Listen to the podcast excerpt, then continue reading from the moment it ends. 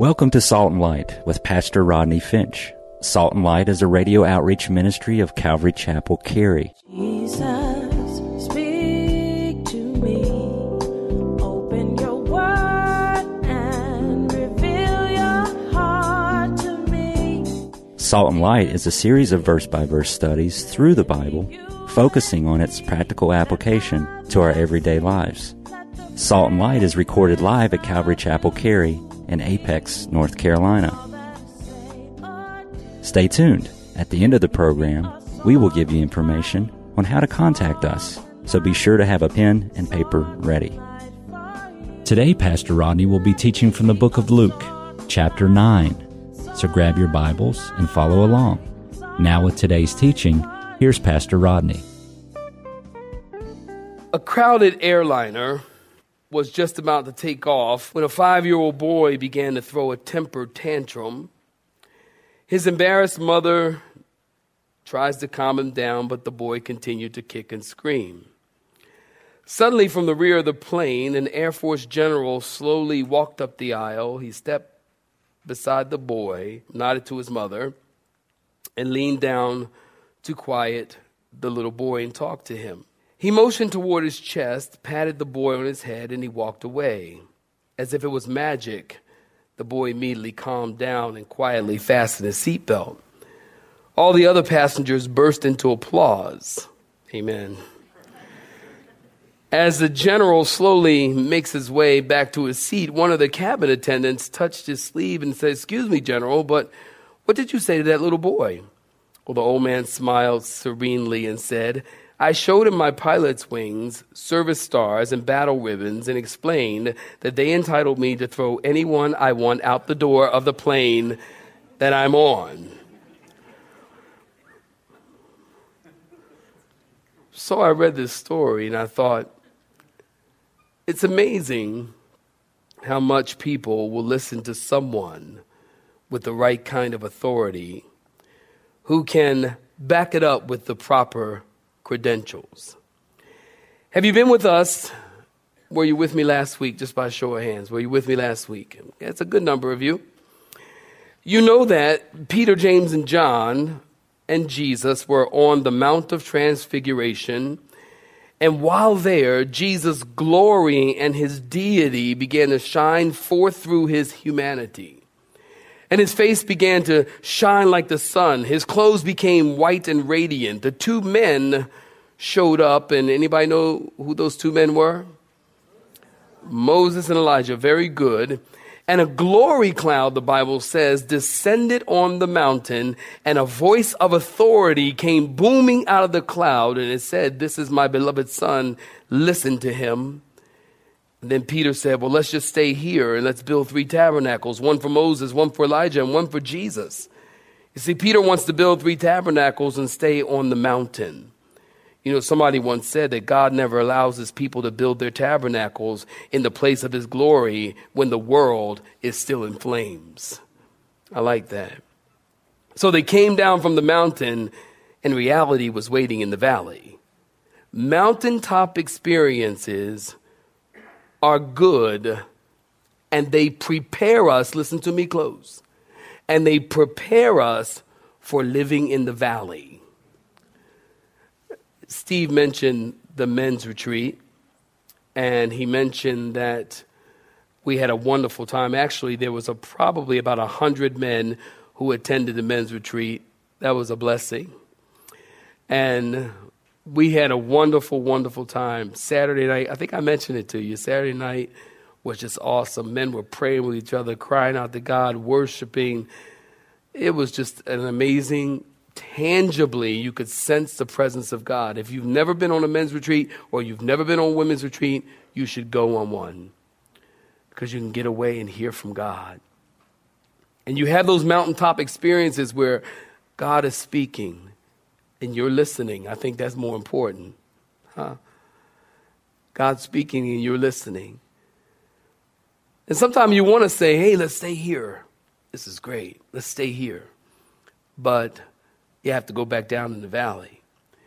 So, back down in the valley, the nine were dealing with a demon possessed boy and they couldn't cast the demon out. Now, Mark chapter 9, verse 14 tells us that the religious people were laughing at them because they couldn't deliver the boy. And they were faced with failure and frustration. My sermon title, Saints, Failure, Frustration, and Moving Forward. Luke chapter 9, beginning in verse 37. If you're looking at it, say amen. And some of y'all ain't looking. Look at verse 37. If you're looking at it, let me hear you say amen. amen. That's better. And it happened on the next day when they had come down from the mountain that a great multitude met him. And suddenly a man from the multitude cried out, saying, Teacher, I implore you, or Master, or Rabboni, I implore you, look on my son, for he is my, what does it say, saints? Only child. And behold, a spirit seizes him, and he suddenly cries out, and it convulses him so that he foams at the mouth, and it departs from him with great difficulty, bruising him, beating him up. And so I implore your disciples, I implored your disciples to cast the demon out, but they could not. And then Jesus answered in verse 41, are you looking at it? Jesus answered and said, O faithless and perverse generation, how long shall I be with you and bear with you? Bring your son here. Underline that. And as he was still coming, the demon threw him down and convulsed him. And then Jesus rebuked the unclean spirit, healed the child, and gave him back to his father.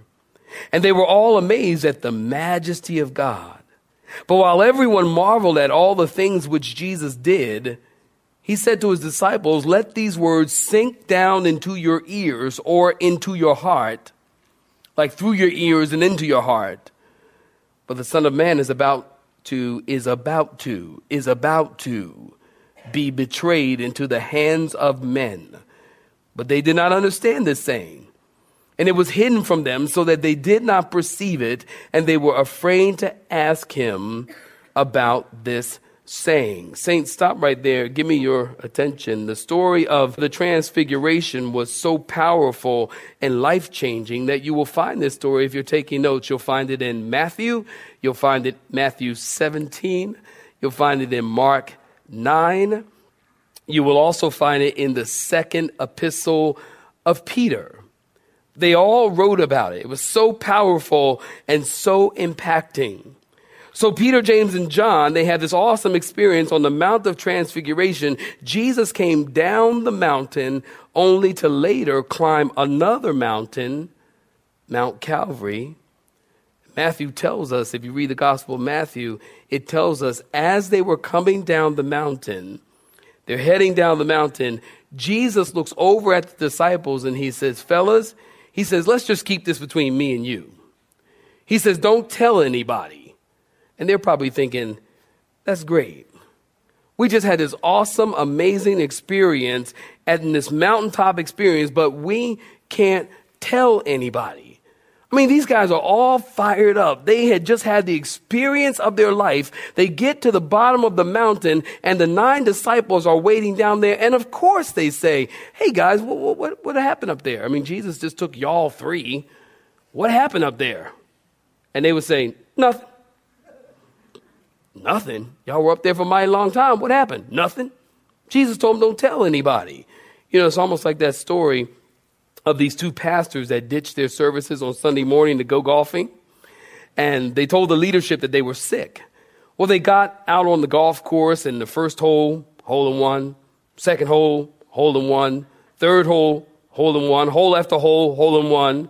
The problem was when they got back, they couldn't tell anybody. Jesus said, Don't tell anybody because his hour had not come yet. So after their mountaintop experience, they get down the mountain only to find, did you get this? That the devil is waiting for them. You know, I have found that to be true. You have these mountain, anybody know what I'm talking about? You have these mountaintop experiences with God. You've been on a retreat. Everything was wonderful. God spoke. It was amazing. And then you come home and something happens. You come home and you start having loud fellowship with your wife That's what we call arguing, y'all. But in the church, we call it loud fellowship. Or you come home and the kids are acting, you come back down and something happens. Here they were up on the mountain, they come down and the devil is waiting for them. There's a great multitude, we just read it. There's a great multitude there, and out of the crowd comes this father crying to Jesus for mercy. He says, Jesus, I beg you, please have mercy on my only son. Listen, you're going to love this. Luke of all the other gospel writers, Luke is the only one that makes the point to tell us of an only child. You know, it was the widow of Nain. Her son died, which was her only son. Jairus had a daughter who was 12 years old, and it was his only daughter, and she died. And now Luke tells us this demon possessed boy was this father's only son, which makes me believe that it's very possible that Luke was an only child. He's the only gospel writer who makes the point of the only son. Jesus says, the father brings this little boy to Jesus and he said, Lord, have mercy on my son. The father says to Jesus, a spirit has taken over my son. And he cries out, and the spirit causes my son to convulse and to foam at the mouth. Mark chapter 9, you can write this in your margin. Mark chapter 9 and Matthew chapter 17 tell us that the spirit would throw the boy in the fire. That the spirit was so evil, are y'all listening? Was so evil that it would try to drown the boy. This spirit would give this boy epileptic seizures. The word epileptic would be better translated lunatic. The word lunatic means to be smitten by the moon. In that culture, they believed that if you were sleeping outside at night and the moon happened to shine on your face, it would drive you crazy and thus lunatic. Very interesting. This demon was hurting this boy, and this father was desperate. Put yourself, listen, put yourself, parents, in this father's shoes. I mean, how many of us have had children who were sick, and they're so sick, maybe high fever, and you wish it could be you? And they're just sick and you're like, oh, I feel so bad. You feel helpless, you feel like there's nothing you can do. They're crying, their fever's high, and you wish it could be you. Put yourself in his father's shoes. His boy is not only sick, but this boy is being held captive by Satan, and his, and, he, and his father is completely and totally helpless. While other men were teaching their sons a trade or teaching their sons to fish, this father was just trying to keep his son alive. He couldn't leave his son alone, for a minute. 24 7 watch. And so he comes to Jesus. He drops to his knees and he says, Jesus, I'm desperate. Jesus, I'm tired. Jesus, I brought him to your disciples and they couldn't help me. Interesting contrast between last week and this week. Watch this. Interesting contrast. Jesus goes from mountaintop to valley low from glory to shame, from light to darkness, from power to helplessness. Interesting. Well, then in verse 41, go ahead and peek at it in your Bibles. And Jesus answered and said, O faithless and perverse generation, generation, how long shall I put up with you? Jesus says, Oh, faithless and perverse generation. Listen, he wasn't just talking to the nine, he was talking to the crowd. Chapter 9, verse 1 Jesus gave them authority and power over all demons and diseases, and yet here they can't cast out a spirit. Jesus says, How long shall I bear with you? Bring your son here. Listen, this is a great word for parents. Parents, listen close. When your children are acting like lunatics, say amen, parents. Bring them to Jesus. Bring them to the Lord. And honestly, I really feel that it is important that fellas, husbands, fathers, listen. I think that's your responsibility as a father to lead your family to the cross. It is not your wife's responsibility. It's not her responsibility to lead the family in spiritual matters. According to the scriptures, you are the head of the wife, and thus being the head of the wife and the head of the home, you should be the one to lead your family in, in the things of the Lord. You should be the one to go out and find a church for your family to attend. You should be the one coming to church, listening, making sure that church is a church that's solid in the teaching of the Word of God so that your family is properly cared for, nurtured, and fed the Word of God. That's your responsibility, not your wife. That's two people agree with me, but I'm still right. I know it. That's your responsibility. I can't tell you how many women I meet and they come to church and, and I meet them after the service and they, hey, your first time here? Yeah, great, yeah. Um, uh, so, so, uh, what, you, I married? Yeah, I'm married. Kids? Yeah, we got, ki- I got kids too. Oh, well, where's your husband? I'd like to meet him. Oh, he's home watching football. He sent me out to find a good church. People have told me this. He sent me to find a good church. I'm like, he sent you to find a good church. Oh yeah. When she she goes home and he says, honey, how was how was church? Did you find a good church? He's munching on popcorn.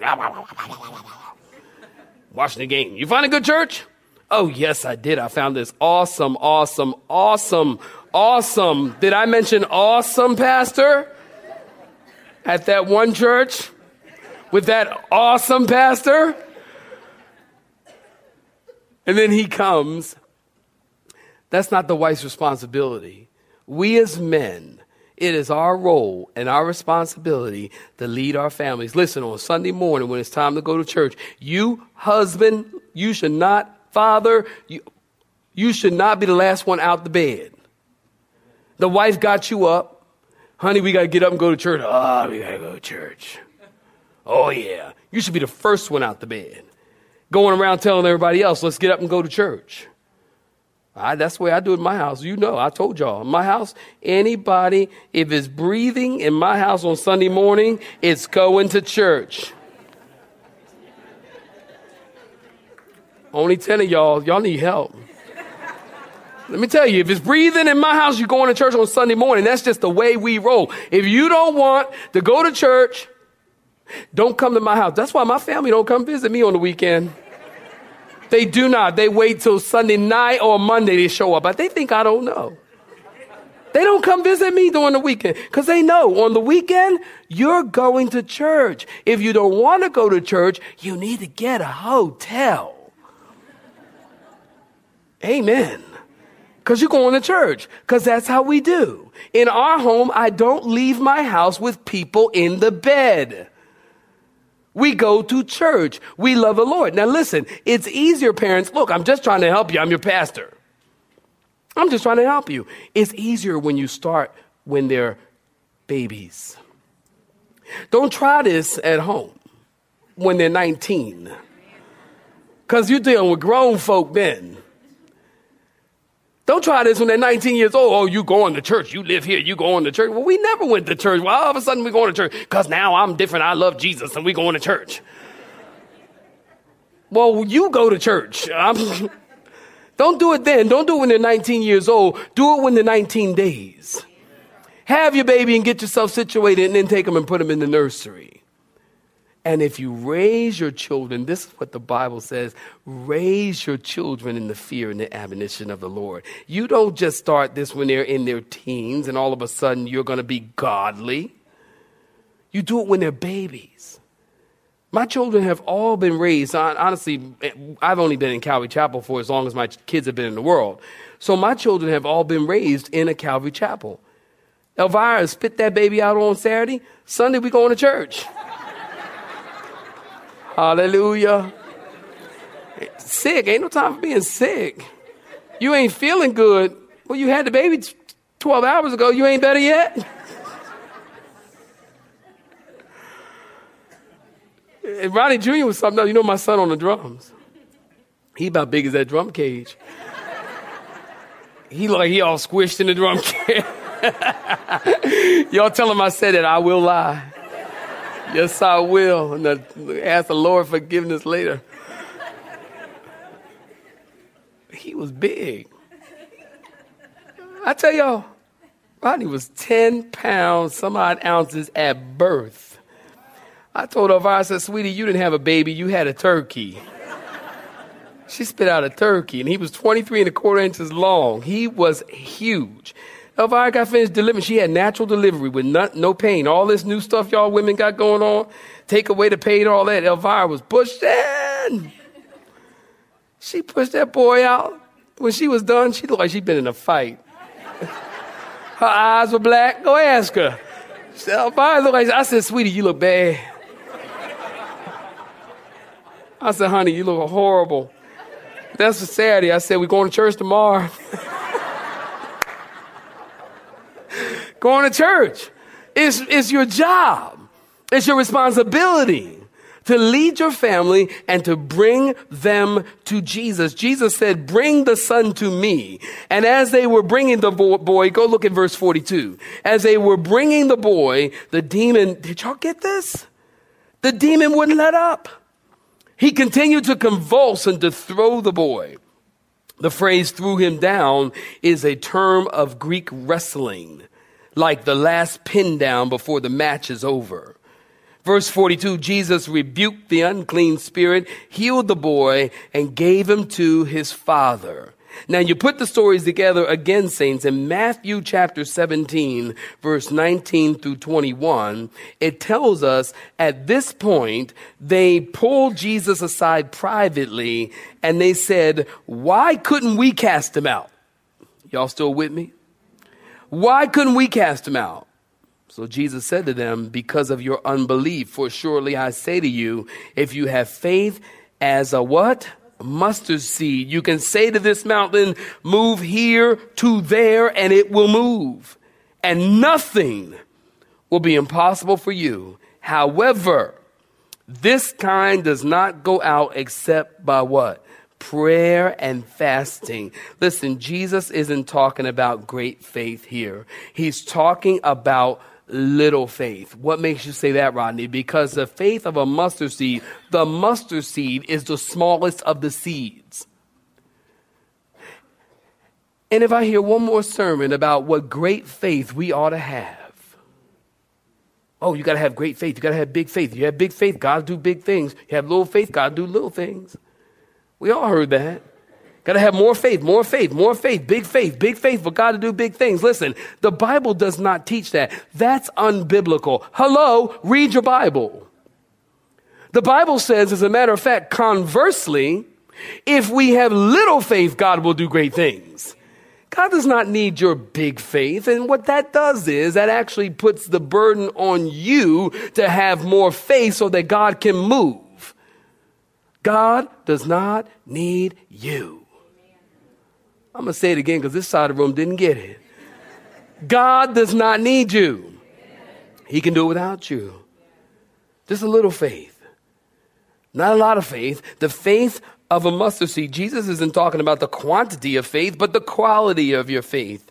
Jesus says if you have a little faith, you can do great things for God. And with this faith, you can move mountains from here to there. The mountain moving faith is so that you can do what is humanly impossible with men but what is possible with God. Notice in verse 21 of Matthew 19, Jesus said, This kind does not go out except by what?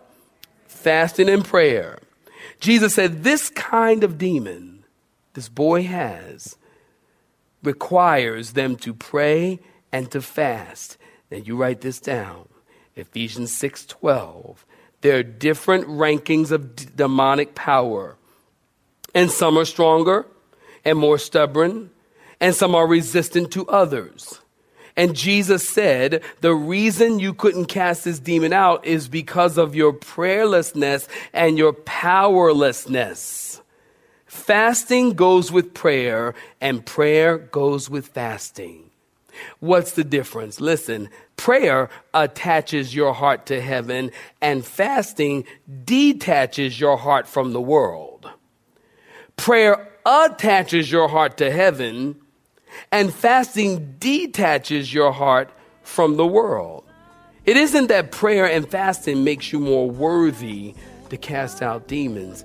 I don't think people in the church really have a clue as to what fasting is all about. You. Have been listening to Salt and Light, a radio outreach ministry of Pastor Rodney Finch in Calvary Chapel, Cary, located in Apex, North Carolina. Join Pastor Rodney Monday through Friday at this same time. For information regarding service times, you can contact us at 1 800 293 0923. That's 1 800 293 0923. Or you may listen to today's broadcast in its entirety by visiting the media library on our website at do.